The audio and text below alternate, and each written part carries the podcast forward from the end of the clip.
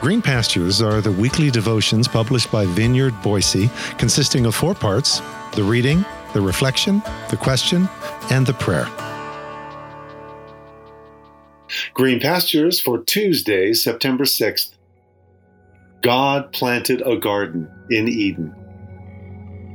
Today's scripture reading is found in Genesis chapter 2, verses 8 and 9 from the Message translation, which reads Then God planted a garden in Eden in the east. He put the human he had just made in it. God made all kinds of trees grow from the ground, trees beautiful to look at and good to eat. The tree of life was in the middle of the garden. Also, the tree of knowledge of good and evil. This is God's Word. Over the past week, I've found myself standing outside just after 5 a.m. each morning, right on our driveway, with Sir John Tavener's funeral canticle in my ears. It's not as grim as it sounds. Just find it and give it a listen. I listen to the moon and the stars overhead. I haven't been able to really dance or walk for two months because of a foot infection and other foot issues. I travail with two daughters in the ongoing aftermath of malignant brain tumors, not to mention a terminally ill granddaughter who just turned 12, I'm pretty sure, for whom the one treatment for her extremely rare form of cancer is no longer being produced due to that lab closing down, as there are greater pharmaceutical priorities, you see. And to say nothing of frequently raging neuropathy in my feet and hands due to my own cancer and chemo over a decade ago. And that's just in my own personal ecosystem. But it all recedes as I stand, hands raised, eyes lifted to the heavens in the pre dawn darkness, in the garden. The towering tree before me in the neighbor's yard, my own tree of life with no cherubim barring the way. In fact, they summon me. And I feel the connectedness, the wild joy spilling over the vessel of every human experience. Mirabai Starr continues in St. Francis, brother of creation. Each morning he welcomes brother sun with passionate gratitude because the sun perpetually bears the original light of the Holy One. He welcomes Brother Fire, who brings comfort to the night. He welcomes Sister Water, who washes away all iniquities with her power and her purity.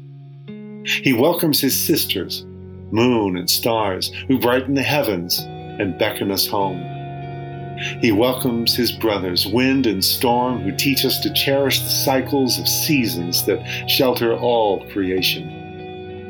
He welcomes Sister Earth and calls her Mother, blessing the countless reminders she offers of the infinite beauty of the Holy One, thanking her for her abundant nourishment of our bodies and our souls.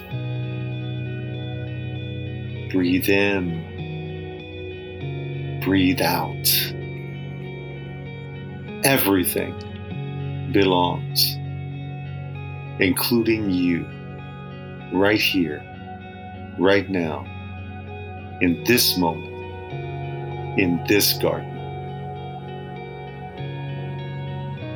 Now, pause for a moment of personal reflection and prayer. How weird is it to address the moon and stars as sisters, the sun as brother, the earth as mother? Or does this even feel like some sort of pagan sacrilege to you?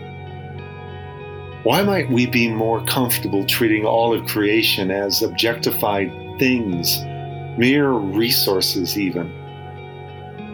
Where does that view come from? What might happen if, with St. Francis as well as ancient Hebrew poet, we experienced the trees as clapping their hands, the stars singing his glories, the mountains skipping like rams? What fruit might such connectedness bear in our lives?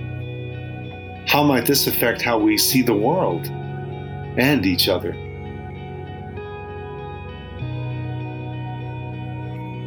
So here are the next lines of the song, This is My Father's World.